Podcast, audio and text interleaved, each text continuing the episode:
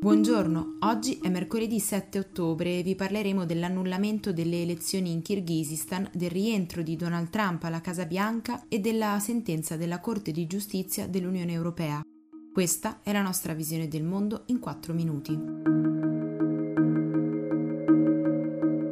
Le elezioni parlamentari che si sono tenute durante il weekend in Kirghizistan sono state dichiarate nulle da una commissione elettorale. La decisione è arrivata in seguito alle proteste di massa scoppiate nella capitale Bishkek e in altri centri urbani dopo l'assegnazione della vittoria ai due partiti che sostengono l'attuale governo di Soranbay Jeyembekov.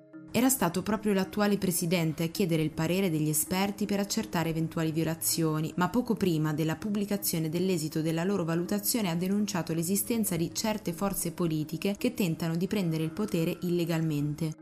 Il presidente della commissione ha dichiarato che la scelta di annullare il risultato è stata influenzata anche dalla volontà di smorzare la tensione scoppiata nel paese. Durante la notte tra lunedì e martedì i gruppi dell'opposizione, che denunciano voto di scambio e brogli elettorali, hanno occupato le sedi del governo e liberato l'ex presidente Almasbiek Atambayev, condannato a 11 anni di galera per corruzione. Durante le manifestazioni centinaia di persone sono rimaste ferite e una è morta, secondo i dati riportati dal Ministero della Salute a Interfax.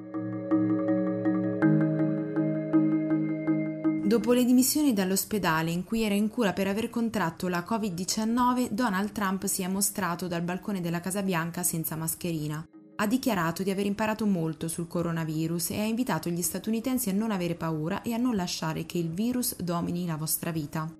Un atteggiamento che è stato fortemente criticato, specialmente ora che il suo staff è comprensibilmente preoccupato del fatto che il presidente e la First Lady possano aver diffuso la malattia nel periodo in cui hanno nascosto la loro positività e che lui possa continuare a farlo ora. Intanto l'Agenzia europea dei medicinali avvierà il cosiddetto Rolling Review, ovvero il processo di autorizzazione per il vaccino sviluppato dall'impresa tedesca BioNTech in collaborazione con la statunitense Pfizer. Si tratta della seconda sperimentazione a raggiungere questo step nel continente, dopo quella portata avanti dall'Università di Oxford e da AstraZeneca.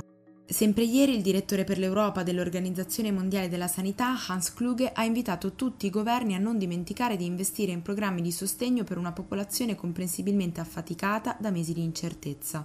Ha citato ad esempio l'iniziativa dell'esecutivo tedesco che ha convocato filosofi, storici, teologi, esperti di scienze sociali e comportamentali per affrontare la situazione in corso.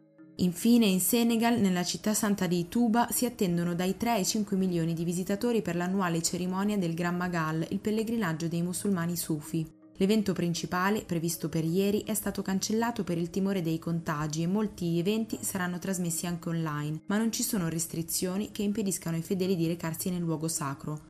Le autorità hanno però distribuito kit per test rapidi nei vari ambulatori in giro per la città. La legge ungherese del 2017 che limita l'attività delle università straniere è stata dichiarata contraria al diritto comunitario dalla Corte di giustizia dell'Unione Europea. Questa prevedeva che ogni ateneo non ungherese avesse una sede anche nel proprio paese d'origine e rendeva necessario un accordo tra questo e Budapest. Fortemente voluta da Viktor Orbán, la legge era stata pensata per prendere di mira la Central European University, un istituto molto prestigioso fondato e gestito da George Soros, uno dei principali target della propaganda del premier ungherese. Per oggi è tutto, dalla redazione di The Vision a domani.